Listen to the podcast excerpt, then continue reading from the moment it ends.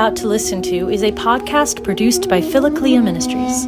Philokalia Ministries is offered to all free of charge. However, there are real and immediate needs associated with it.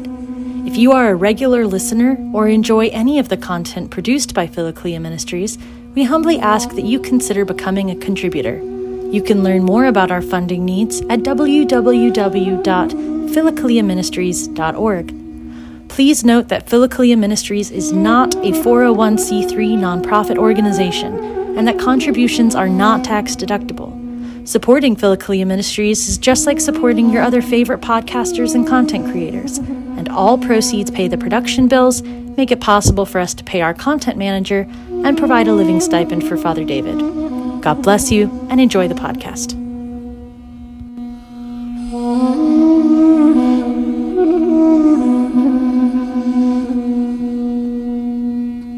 Glory to Jesus Christ, glory forever. Welcome back, everybody, to our study of the Ladder of Divine Ascent by St. John Climacus. And we're picking up this evening with step number 14 on gluttony, or as this translation has it, on that clamorous mistress, the stomach.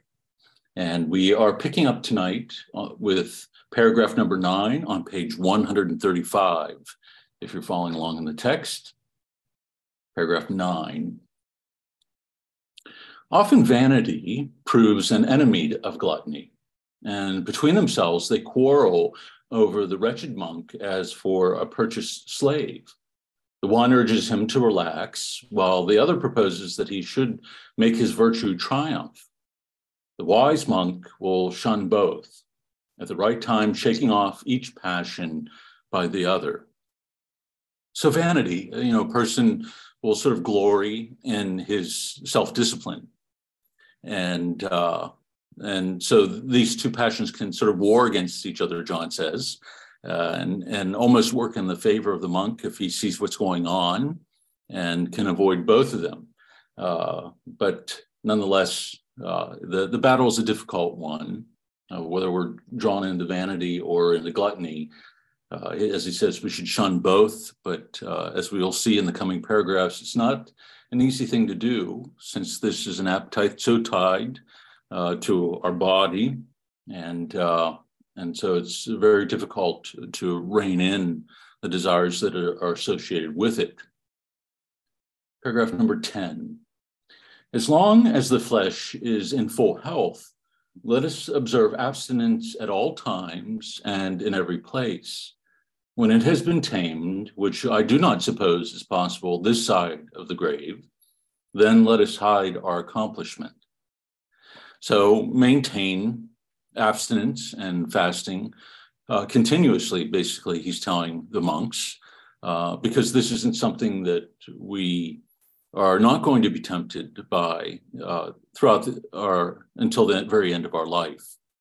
And I think for those living in the world, again, we've talked many times about establishing fasting and abstinence as a regular part of one's spiritual discipline and how far we've removed ourselves from that. And I think what we will hear from John throughout the remainder of this step will be very convincing in that regard, how important it is to order the appetites associated with the body, not only in terms of our appetite for food, but also our sexual appetites, we'll see, so tied to the other virtues and the foundation for the other virtues that we want to have it as a constant practice and be constantly vigilant. I have seen aged priests mocked by the demons, and on the feast they gave their blessing to young men not under their direction, to use wine and all the rest.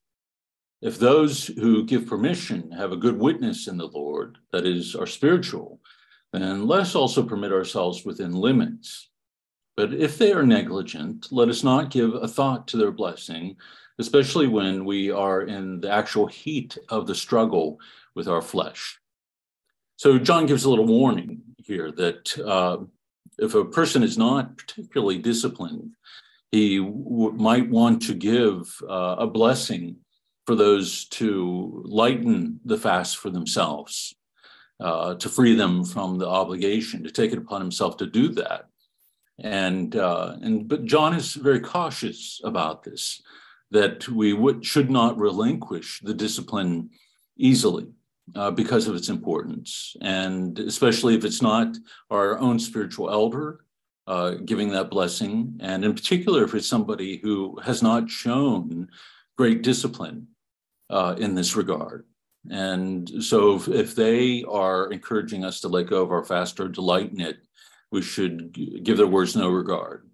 And I understand this. I mean, and certainly, I think often there will be individuals who want to encourage that so that there's a greater freedom, I think, on their part to lighten the fast or the discipline or of it, and also abstinence from certain kinds of food. And so we have to be faithful to our own conscience in that regard. The prayer role, or the role of fasting that we've embraced under the counsel of our confessor or elder, and be as faithful to that as possible. Any comments so far? It's interesting that he talks about seeing aged monks being mocked. That again, he often makes this point that white hair and white beards doesn't necessarily mean wisdom or experiential knowledge or fidelity to the role. And so one has to be cautious in that regard. And this is where John believes that one has to begin well in the spiritual life and engage in this battle fully and with great vigor. It's the first among gluttony is the first among the capital sins for a particular reason, and again because it's tied to a bodily appetite, and it can plague us throughout our whole life if we give ourselves over to it. But if we are weak in regards to our will with something like controlling this appetite, then being able to order our other desires and order them toward God can be much more difficult.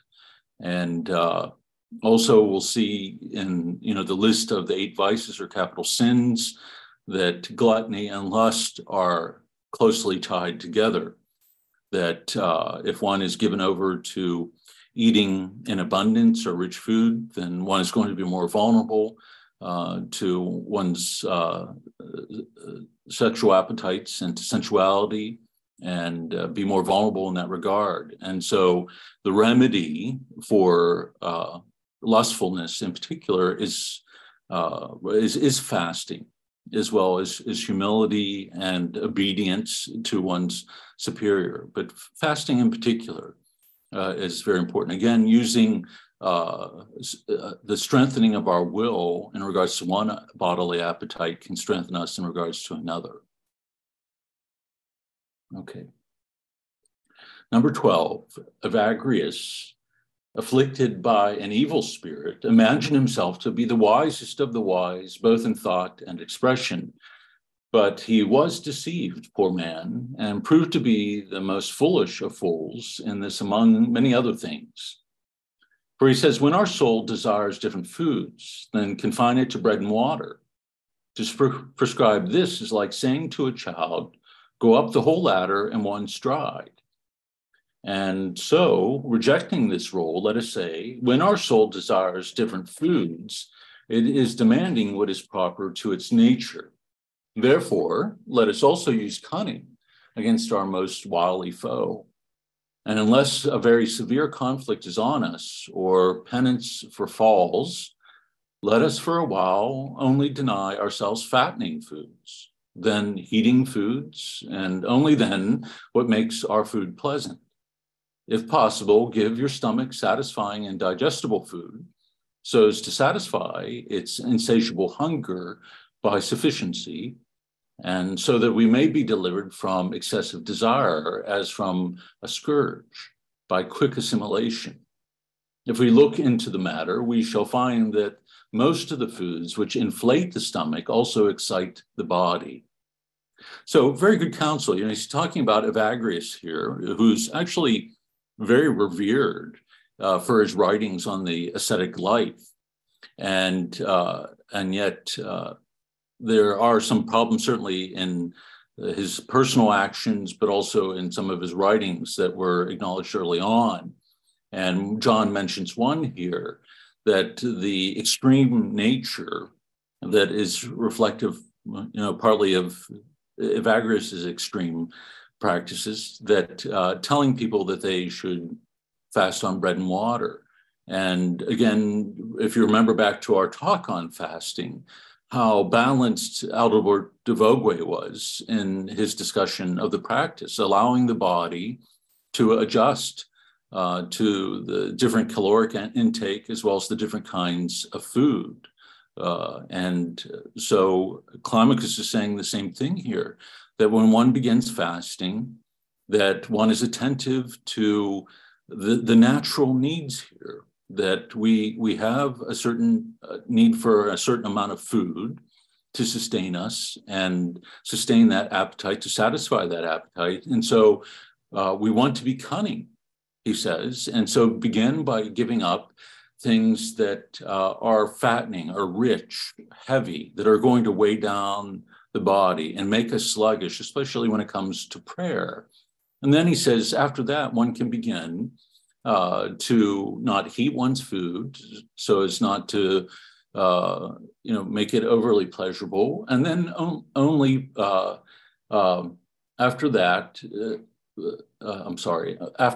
then what is sufficient to us and what makes food basically pleasant for us. And he says in this way, if we are eating things that aren't heavy and aren't rich, that are healthy, that they are easily digested.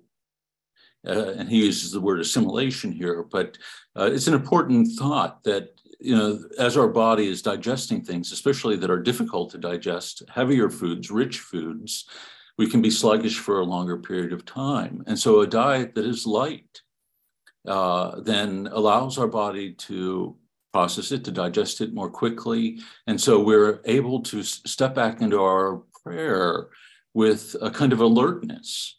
And we've talked about this before, and I think we all have experience of this, where we eat a heavy meal and then become very sleepy.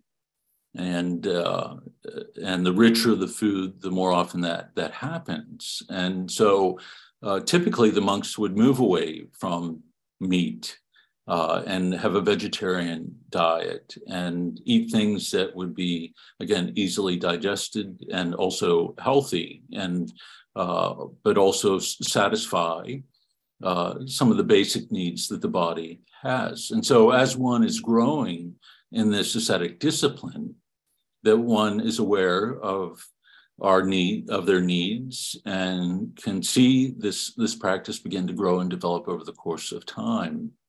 As with all ascetic disciplines, you know, we want to think about things not in the course of in regards to days or months, but years, in terms of seeing the full fruit of them. That we would want to focus on perfecting our ascetic practices in the sense of doing them with love and allowing them to direct us more fully toward God and to deepen our prayer life. And so over the course of each year, and say each Lent, for example, we would want to enter into and deepen our asceticism with the passing of each year, that is, deepen the perfection with which we enter into it. And the Eastern rites in particular have, you know, pretty clear guidelines that are challenging, that really do stretch an individual in that regard. And then if you were to add periods of fasting where you take no food, then one's prayer can deepen significantly over time. Any comments on this paragraph or any of the previous ones? I see a couple here. Hold on for one second. Anthony, months ago, we talked about the monk who cut off his genitals to great spiritual and physical harm. Fasting is a healthy way of cutting off an appetite. It cannot be complete, since that is absolutely repulsive to natural law. It encourages both cutting something off and moderation in approach. Maybe that is the reason why fasting is a help for both gluttony and lust. Right. In addition, fasting is accessible to both men and women, a remedy for all. Absolutely. And that comes up here within this step. You know, the lengths at times that monks would go when they lost this measured sense of things, or lost what you describe here, that we understand natural law and we don't want to mutilate ourselves. And it's said that Origen did that and a number of others. But this is certainly not in accord with the Christian vision of things. I think when Christ says, if your eye causes you to sin, pluck it out, he's not talking about self-mutilation, but he's talking about cutting out certain things that lead us into sin or make it more difficult to engage in the spiritual life. And so cutting off, you know, certain foods for us, as Climacus describes, would be a way that we would respond to that we would let go of rich and heavy foods because of our desire to be alert and to be able to pray anytime during the day. And so there would be a kind of moderation, but also care to what we give ourselves on a day-to-day basis. There are a couple other comments here. Sue and Mark, am I correct in thinking that this can be modified for special health needs affected by diet? Yes, in one of the previous paragraphs, in fact, he says, you know, while one's health is good, that one should maintain this practice. And so I think at least implicitly, John is saying that to us, that if there are health needs, then that one would have to adjust this. I think one could probably be pretty rigorous in regards to abstinence from certain foods, even if they couldn't fast vigorously. That they would be able to sustain themselves and well and live a healthy life by eating healthy foods, and foods, again, that are easily digestible. Sean writes, I recently watched a good lecture on Evagrius the Monk and Care of Souls by Dr. Robin Darling Young at the Byzantine Catholic Seminary. I didn't know that he was condemned along with Origen. I've only heard good things. Thank you, Father. Yes, you know, and I think it's, you know, Evagrius' writings had an influence on so many individuals in the spiritual tradition. And so if we look at Cassian or Climacus, you know, we can trace elements all back to Evagrius, that much of what they say is a development of his thought. And so even though one might recognize that there are problems with an individual's thought or their particular practice, it doesn't mean that we reject all that they wrote or think that they never, you know, saw the truth about certain things, you know, that we don't have the corner on the market, as it were, on perceiving the truth. And sometimes we can fall into that little trap, you know, that we don't have this generosity of spirit when listening to others and what they're saying to us, and truth that they might be speaking to us, and that God might be speaking to us through them. If you were following along in the group on the Evergetinos, you remember Ephraim making his little pilgrimage to Edessa, expecting to encounter an elder who's going to speak a word of truth to him, set him on his way, reveal to him a virtue that is most necessary for him. And lo and behold, who does he encounter as he walks into the city? A prostitute. And if you remember, he tries to stare her down and to shame her out of her way of life. And she glares back at him and basically sets him straight. You know, it's, I should be looking at you because I've come from your side, from your rib, but why are you looking at me? You should keep your head down to the ground in order, you know, not to be, you know, gawking at me or lusting after me. And if you want to be a monk, go to the mountains, she tells him. And so from this unlikely source, this word of truth is spoken to Ephraim. And that's how he receives it, that he went there hoping to hear word of God, a truth, and it came to him from an unlikely character. And this is repeated in Evergetinos, and I think it's an important thing for us to see, that we want to be obedient to God. And as we've often talked about, obedience has its root in ob audere, to listen, to hear. And so to be attentive and listening, a humble soul that is seeking the truth about oneself, but about God. And so is going to be able to receive what is presented to him or her in such a way that there is this generosity of spirit, not suspicion, that closes the mind and the heart down.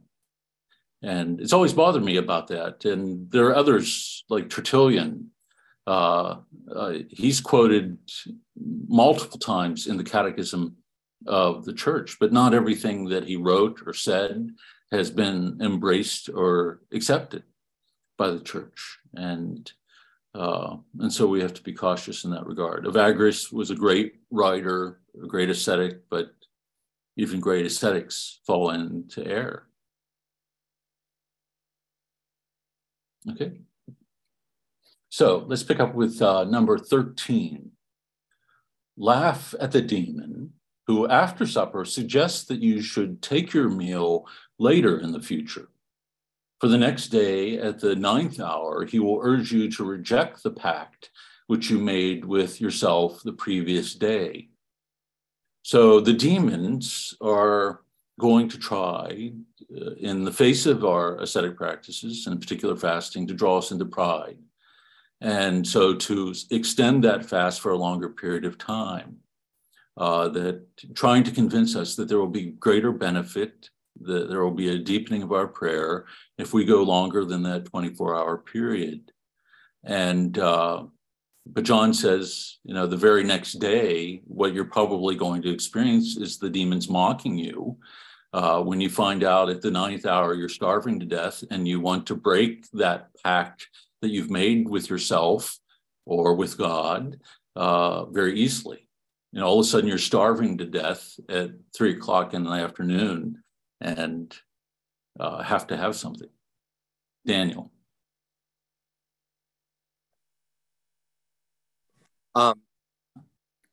So I just had a quick question on that, and I'm going to throw out what maybe the answer is, just anticipating.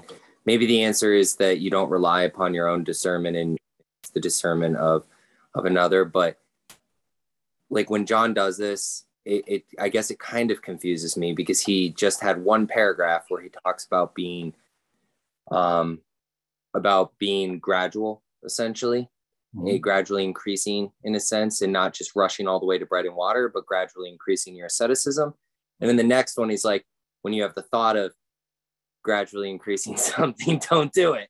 So, you know, and then it conflicts with things where, I mean, I just, you know, where we're like Isaac. I remember Isaac said something like, you know, well, if you can't fast for 2 straight days, then fast for 1. And I was like, wow, that's a lot. And well, if you can't do that, then at least keep yourself from being overly full. And I just like, where do you draw the line, I guess, between being too timid to do more and also though not being, I don't know, in a sense, almost like having an excuse, using timidity as an excuse to not do more. Right. We've often talked about this, that we don't engage in the spiritual life in isolation. As we often approach many things in our life, again, there's no such thing as an individual Christian or a private Christianity, that we're part of the body of Christ and we're part of the church, and we have a wisdom that's been distilled for us over the course of 2,000 years, and this rich ascetical, mystical tradition that's rooted in real experience.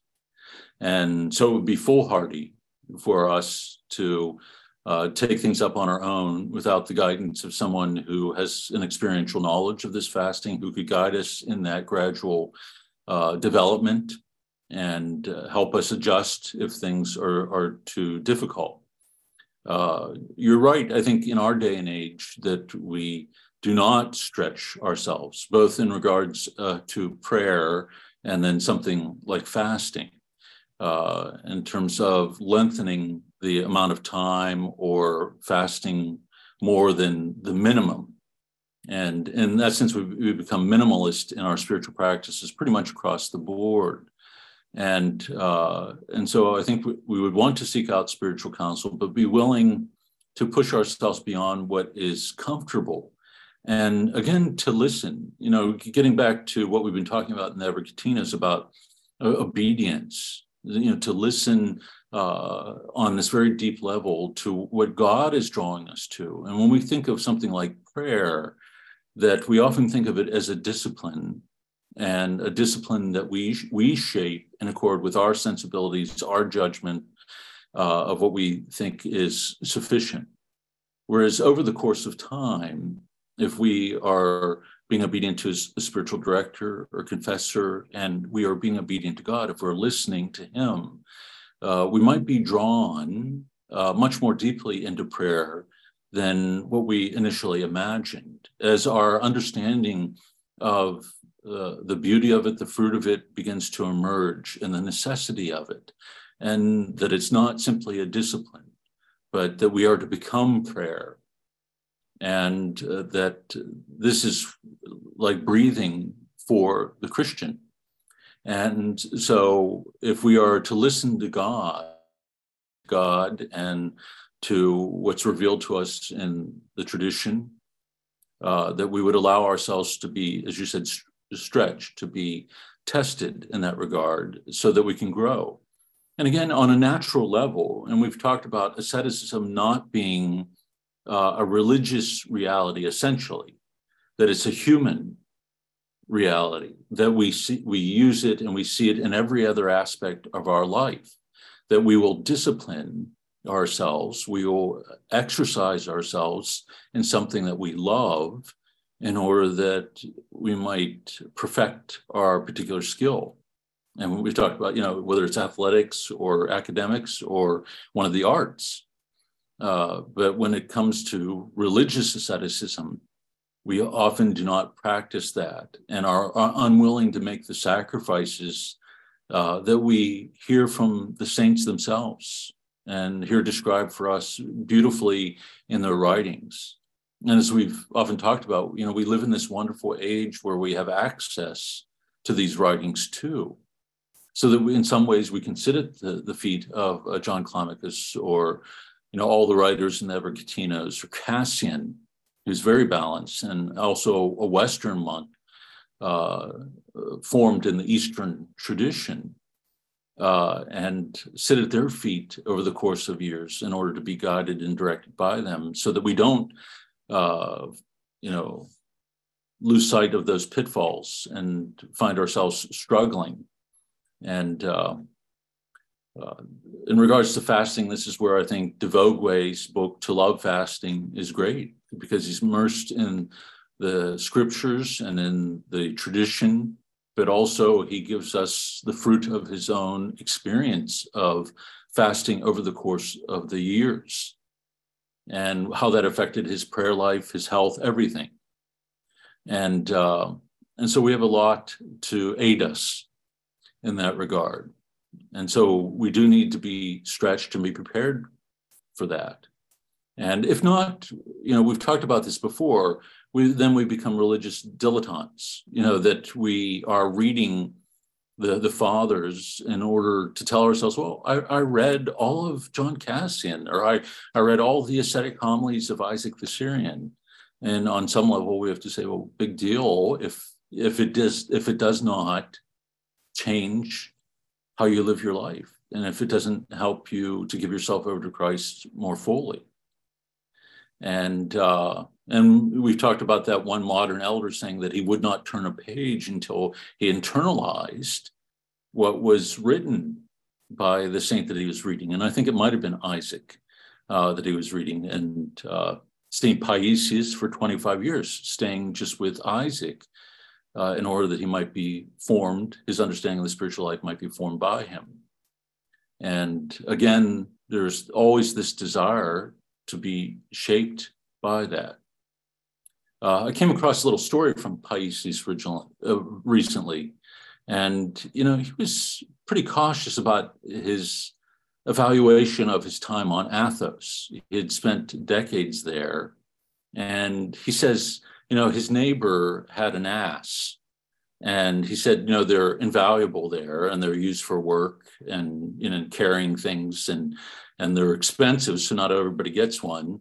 But his neighbor had one, and they have a longer life. They stay around for quite a few years. And his neighboring monk got the ass at the same time that he came to one of the monasteries on Mount Athos. And he said, when I left Mount Athos, I was no different than the ass. You know, I hadn't changed any more than the ass had.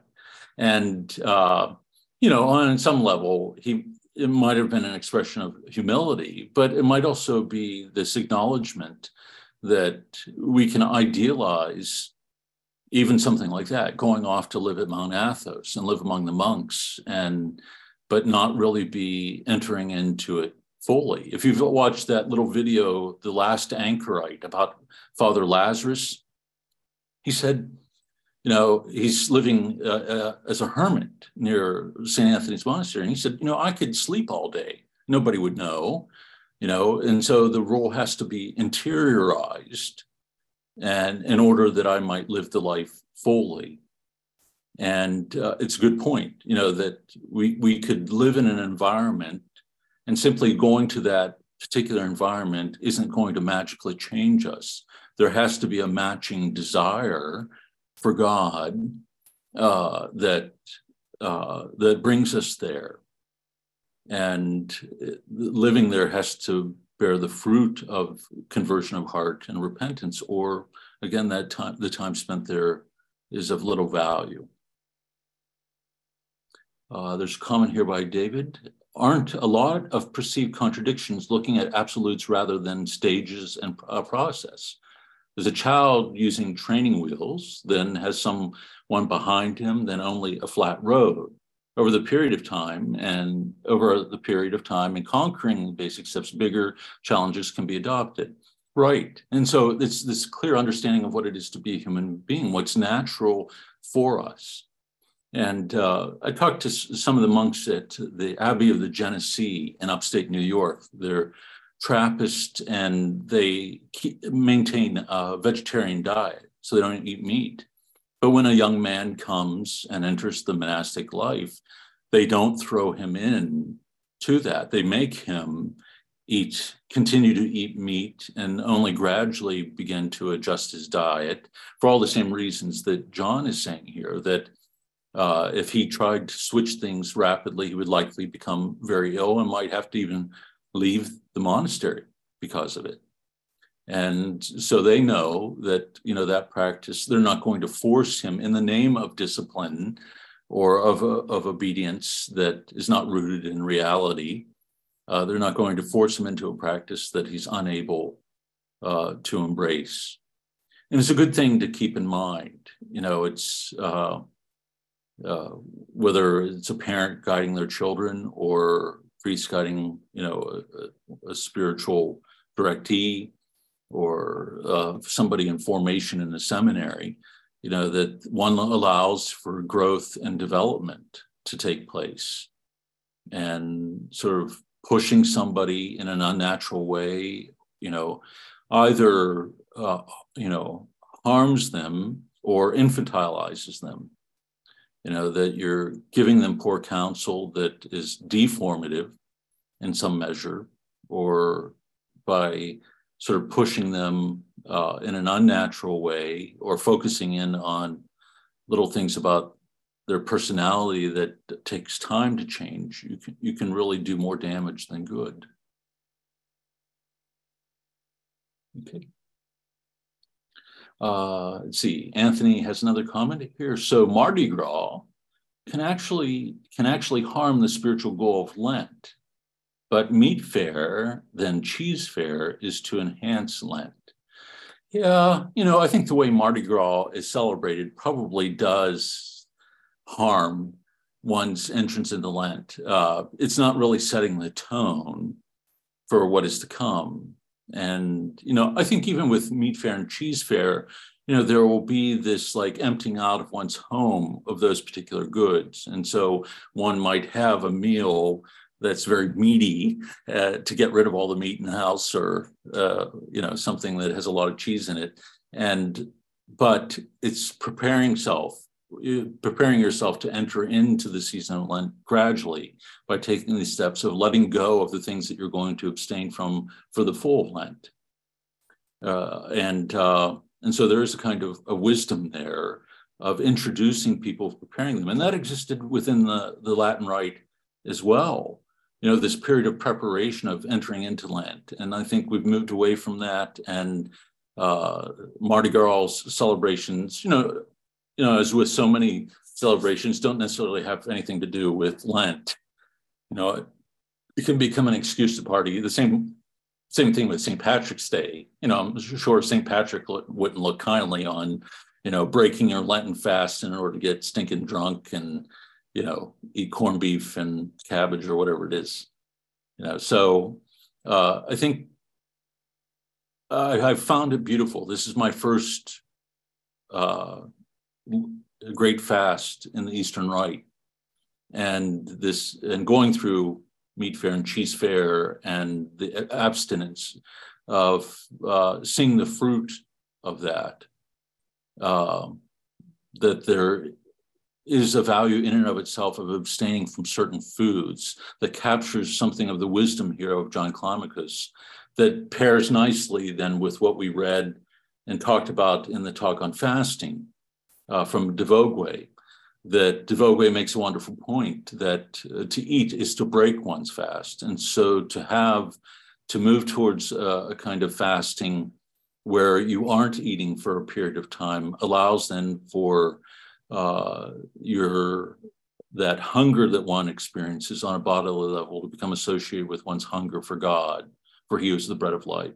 And so to immerse oneself in that fully. And but the abstaining helps as well, in accord with what John is talking about here, that certain foods really do make it difficult for us to enter into spiritual discipline. So if we're entering into Lent, it makes sense for us to let go of those richer foods if our desire is to re-immerse ourselves again in our spiritual disciplines, to take them up more fully, especially our prayer, and allow that to deepen. And it's true, you know, everything that John says, you know, when you're not eating meat, you know, and you're running lighter, you know, and you can feel it. And it is an adjustment. And you have to like rice and beans and vegetables and things like that. But the hungry dog runs faster, I guess. And there's some truth to that. Patrick Caruso has a question here or comment. Oh, wait, there's one before you from Jean-Baptiste. There are many people these days practicing prolonged fasting up to 72 hours. Should that be encouraged? Well, I think there often is a kind of popularizing of spiritual practices that take place over the course of time. And with this practice, it's not even embracing it necessarily as a spiritual practice, but as for one's personal health and as a way of losing weight. And so of intermittent fasting, which wouldn't typically be 72 hours, but I wouldn't say that would be encouraged. No, I think the wisdom that comes to us from our spiritual tradition is that if one is fasting for that long of a period of time, that there's always the danger of gluttony coming out of it because the hunger is so great, or that you could physically harm yourself and make yourself sick, or that you could fall into pride just because of your capacity to fast for 72 hours straight. And so everything that comes to us from the spiritual tradition says no, that this isn't the kind of fasting that typically we would want to embrace. If there was a fall that a person had and one has a spiritual elder and who's telling them to extend the fast for a particular reason, maybe, You know, we've read in the earlier steps of Climacus about the prison and his step on penitence, where those who had broken their vows go, and so embrace a more harsh kind of asceticism beyond the norm. But it's because of a particular fall that they are seeking to find healing from. And so they enter into the discipline even more deeply, but under the watchful eye, again, of an elder, so that he can see if there's true progress being made or not. And then Patrick Caruso writes, Father David, could you please speak to how one should incorporate fasting and or restraint on Sunday solemnities, etc., with the approaching Easter season? How is one to best continue forward with some of the fasting they may have been practicing during Lent in the Easter season? Well, you know, John sort of reveals to us in this step, and we'll come across it, that there can be something that is revealed by the way that we look forward to feast and festivals.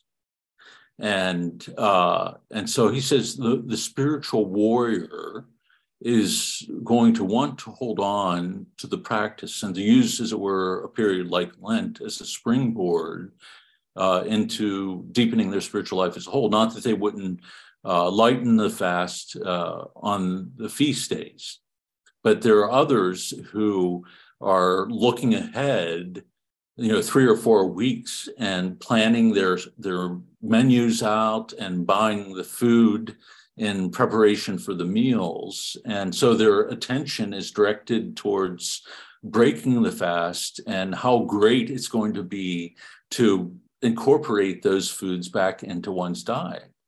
And it reveals in a subtle way where one's heart is, one's mind and heart, what one desires and what one values.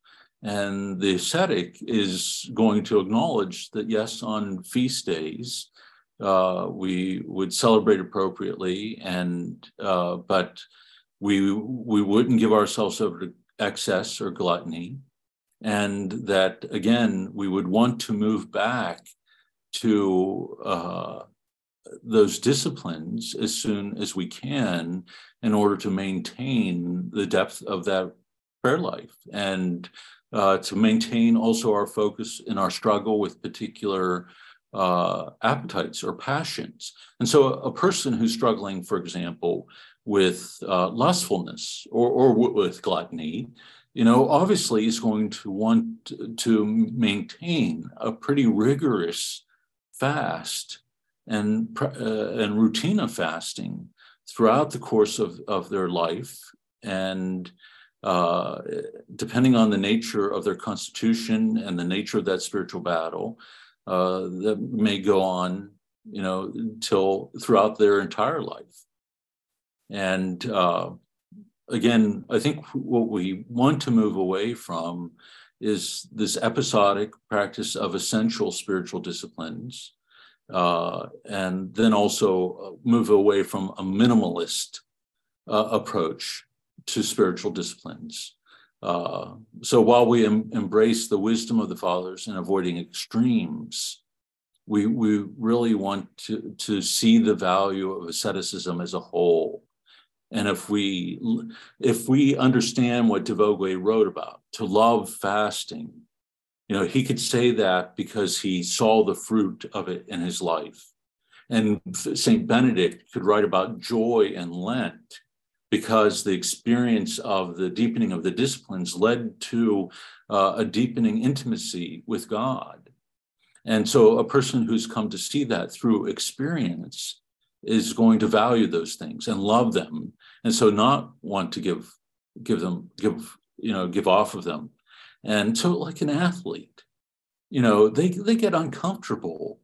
You know, if you take a runner, and if they aren't able to run for a couple days, they're miserable.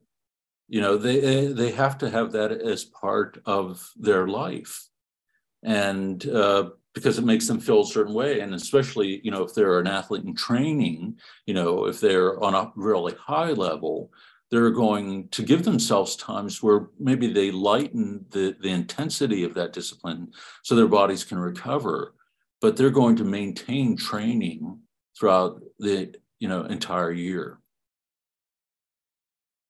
Unless you're like an offensive or defensive lineman, then you can just eat whatever you want and come into the training camp 400 pounds, and it doesn't seem to matter these days, but you get the idea. So, okay. And then David wrote, in the early church, wasn't Wednesday and Friday all year what Christians were known for in fasting, right? So there was a regularity in the practice of fasting within the life of the church. And again, we've moved away from that, where I think the council was really calling us to do what we're doing here, which is to go to the scriptures and to go to the fathers and to say, why is it that we do this? And why is it important? And because when it breaks down and people are fasting, then they begin to wonder, what's the real value of this? Why am I doing it? And gradually they drop off from practicing it anyways. The loss of meaning of it can become extreme. We were talking the other night in the Evergetinos about the shocking nature of that scene from The Godfather, where, here he is, he's the godfather at a nephew's baptism, and they're flashing back and forth from the scene of him promising his godfather, do you reject Satan? Yes. And then the scene flashes over to his hitmen wiping out the head members of the other families. And so how shocking that was when that movie came out at that time, because I think people still had that sensibility, that those practices have meaning and those words have meaning.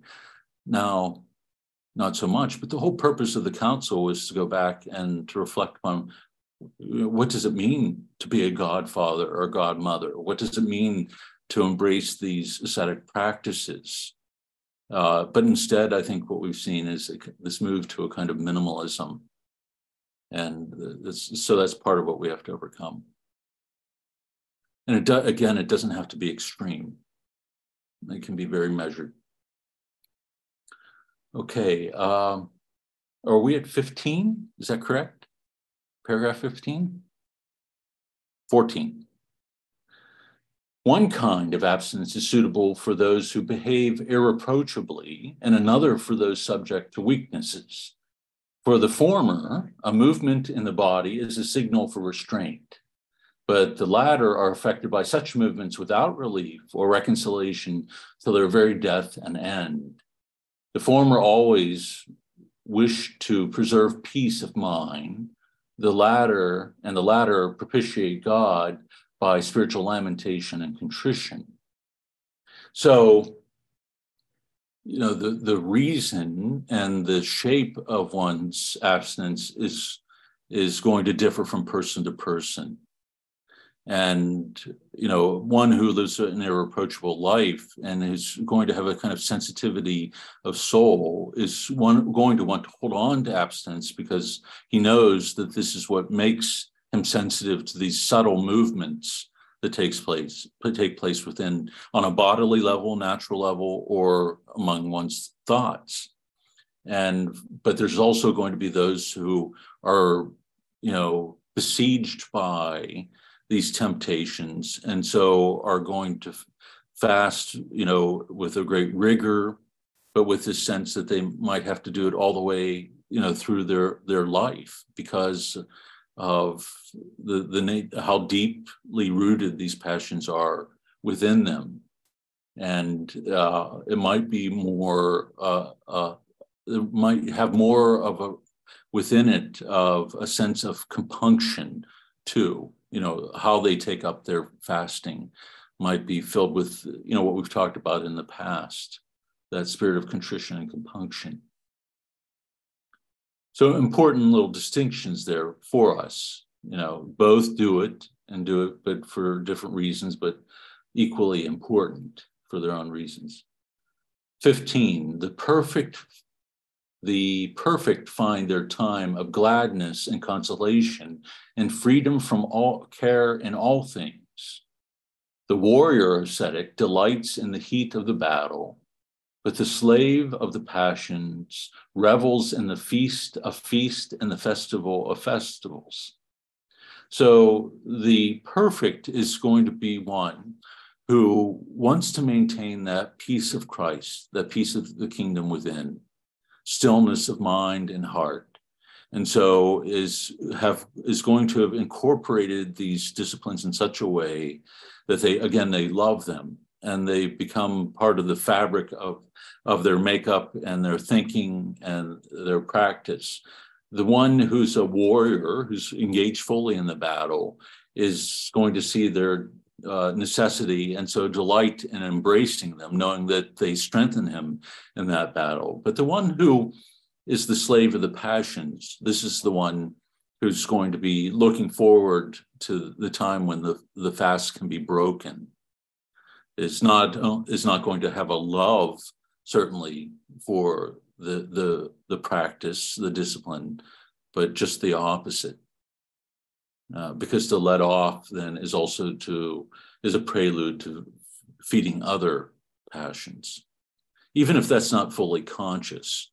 And in the spiritual battle, we have to be able not only to come to hate the particular sin, but also the things that lead to it, to let go of our attachment to the things that lead to the passions.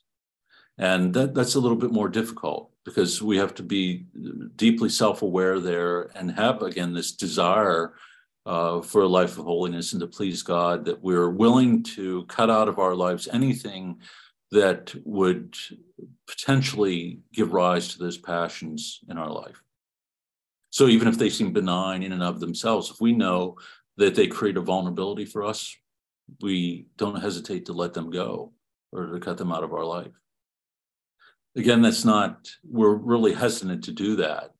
More often we hear the question, well, how far can I go? Or what can I participate in? Or what kinds of movies can I watch? If it's a part of the story, is it so bad?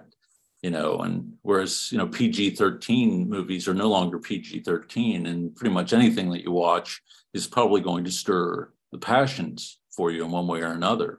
And not just on the level of sensuality, but I think like of aggression too. I mean, we don't talk very much about that, but the movies have become so violent that we can't be deluded into thinking that filling the mind and the imagination with such things is going to leave one unaffected.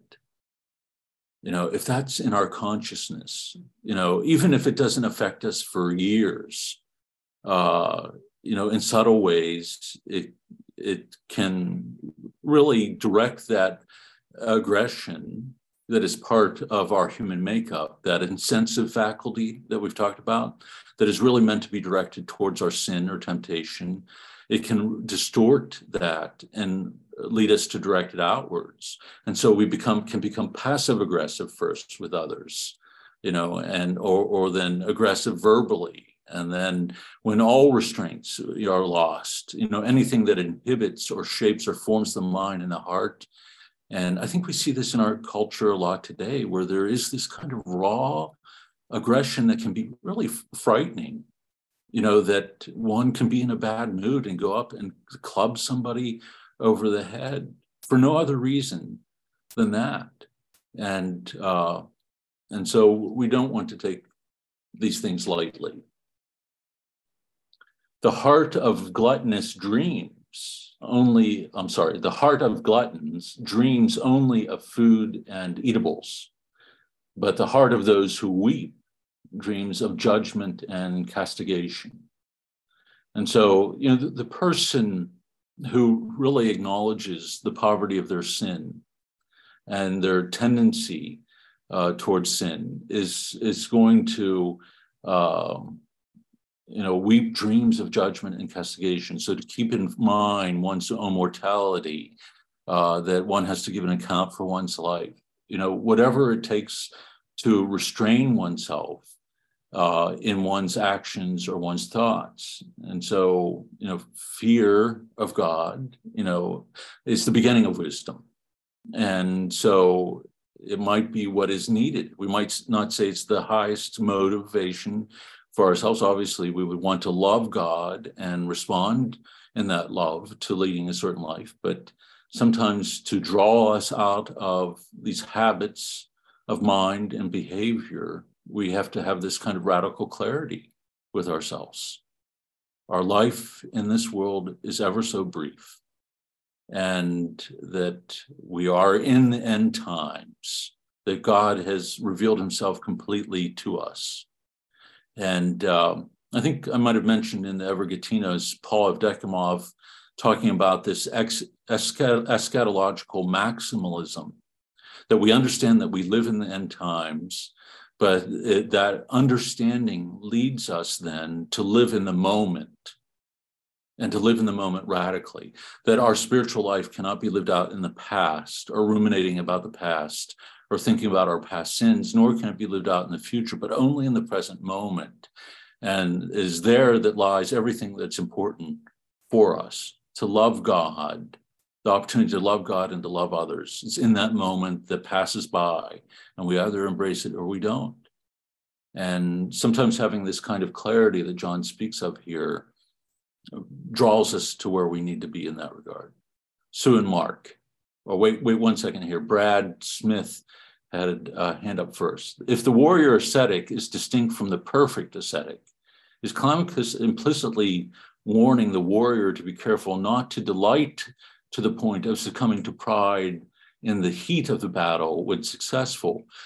I would say yes, because he often draws our attention to that and warns against it. And I think the perfect, again, is not, you know, there's one modern elder that says, leave sin alone. You know, our goal is not even to be caught up in the battle, that our focus is so intensely upon God that we aren't focused upon the temptations or anything that would lead us away from him. And so the perfect is going to be the one that allows those things to slide away from us through the use of prayer. They often, the fathers will say, if you turn your attention to a specific temptation or thought, you've already lost the battle because you've turned your attention off of God onto that specific thing. And if you lose sight of God, you're going to lose that battle, because you are engaged in a battle with someone who has far more experience than you and sees far more things than you do. And so don't get locked into this mental, psychological struggle with your own thoughts or feelings. Rather, allow your prayer to draw you to God, to simplify and your thoughts, to move from multiplicity to simplicity onto God. That's where real freedom comes from, and a kind of stillness and silence, internal silence emerges. Hezekiah, the fathers call it. This is what we want to become manifest within us in order that we might hear and listen to God more and more fully. And also there to be able to comprehend him, and through the God, gift of faith, that we're able to experience him through faith as he is in himself. Sue and Mark. I've always had a question as we were going through the fathers here about their insistence on fear. When I'm reading scripture, Psalms in the Old Testament, it talks about fear of God, and I'm looking at the context. It's not always a servile fear. A lot of times it's awe and reverence.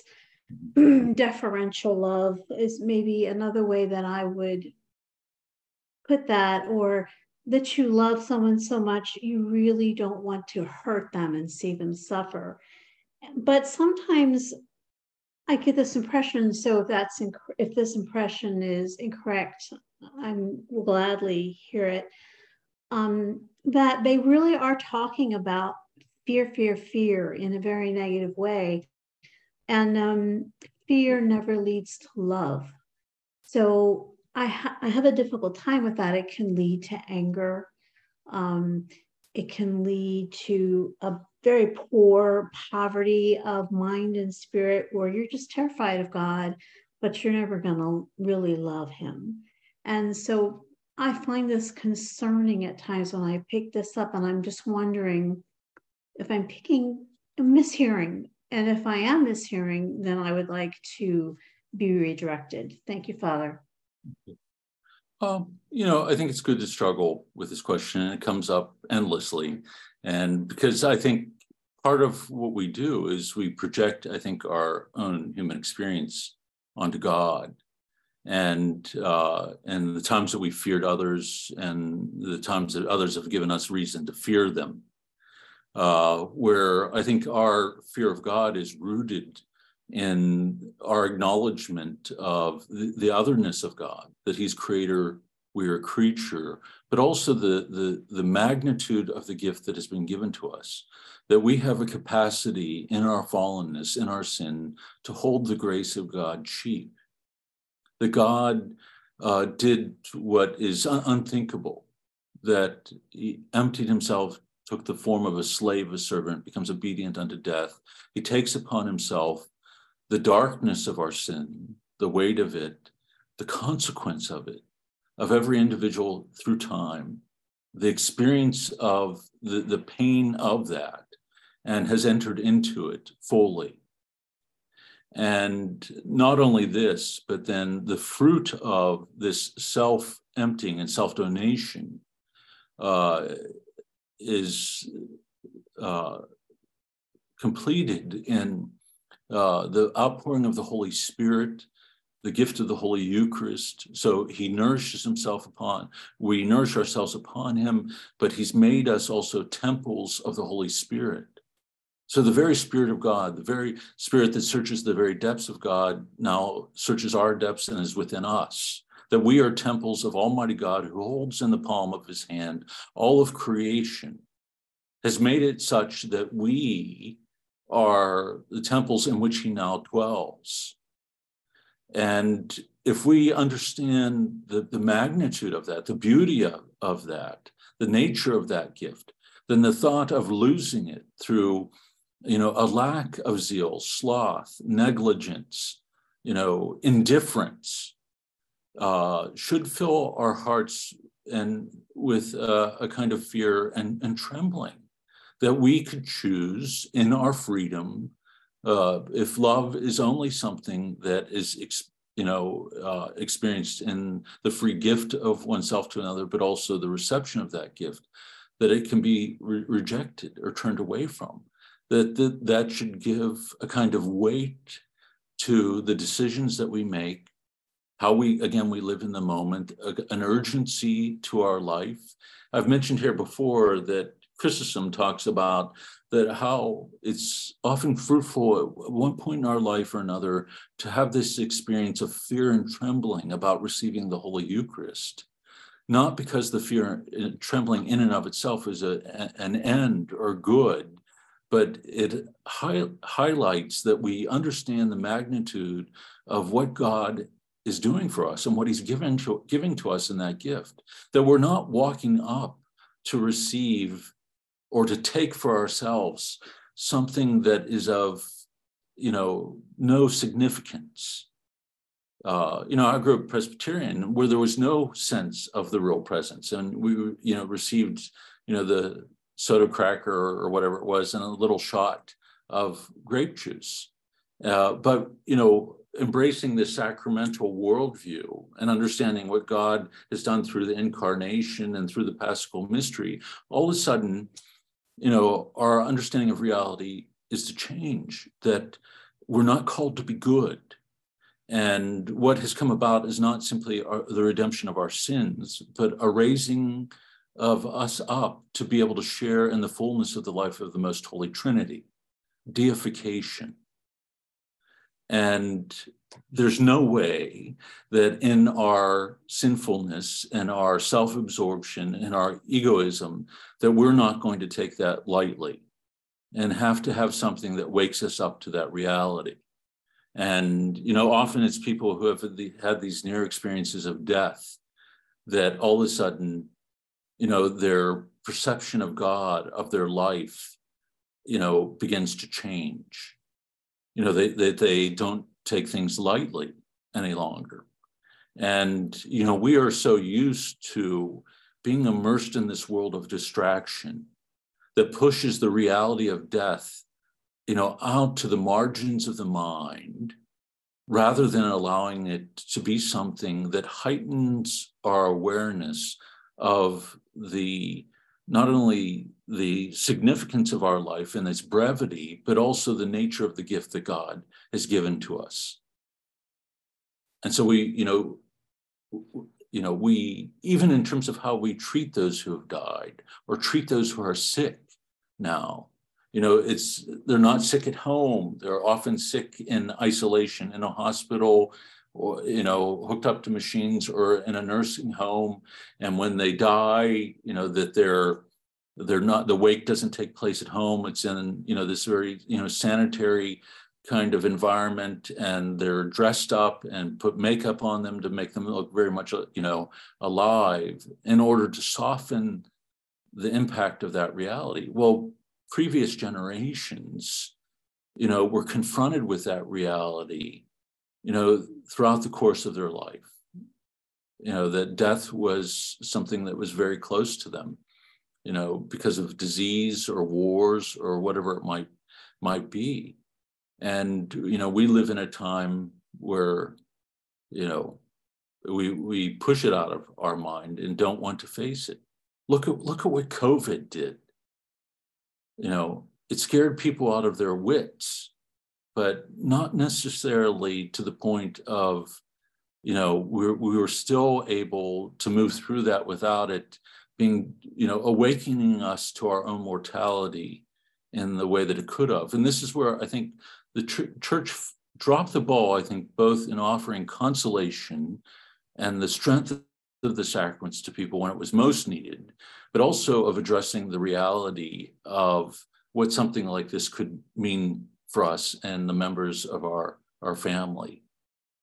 9/11, you know, did the same thing, but for a much shorter period of time, 24 hours. And then once the danger was past for people, you know, because we live in this, you know, in this grand delusion of our culture that, you know, we're untouchable. And so after the threat seems to be over, people go back to normal. You know, everybody for 24 hours was running home to mom and dad, you know, but after that, you know, once it was clear that it was over, then the focus became on retribution, you know, how we were going to respond to it, rather than the deeper spiritual significance of that. You know, what does evil, or what does an act of aggression like that tell us about the reality of our life in this world and of sin and our participation in that reality?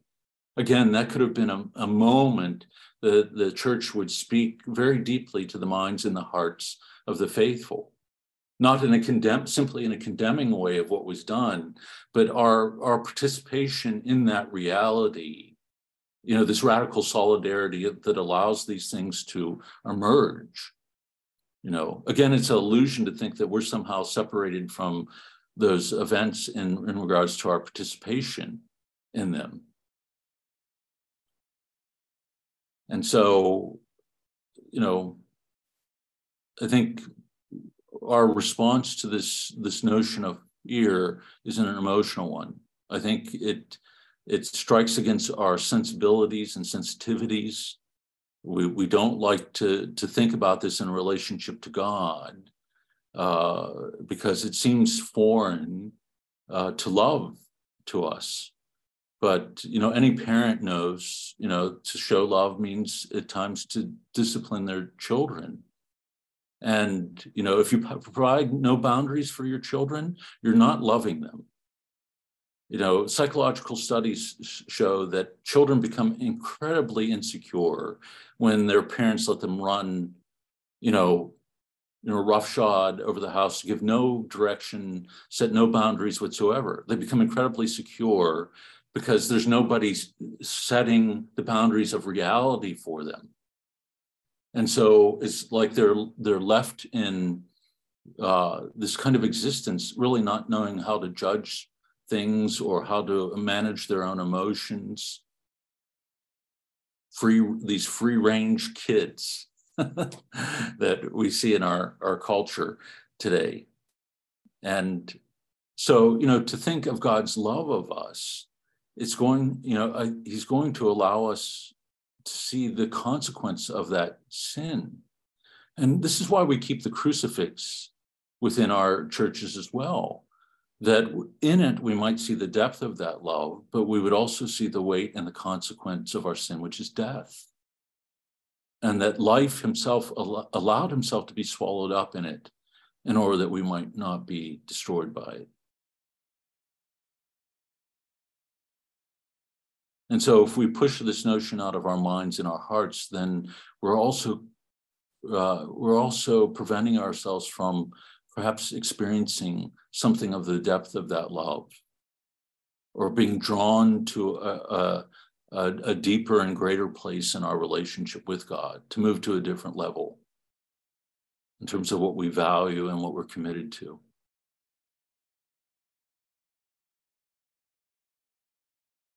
Oh, okay then, it's 8:41. So we've gone a little over time. I don't mind, again, taking time with, especially stuff like this, that touches, you know, our experience so deeply. So we'll stop there for the evening and pick up not next week. I'm sorry, next week is Holy Week.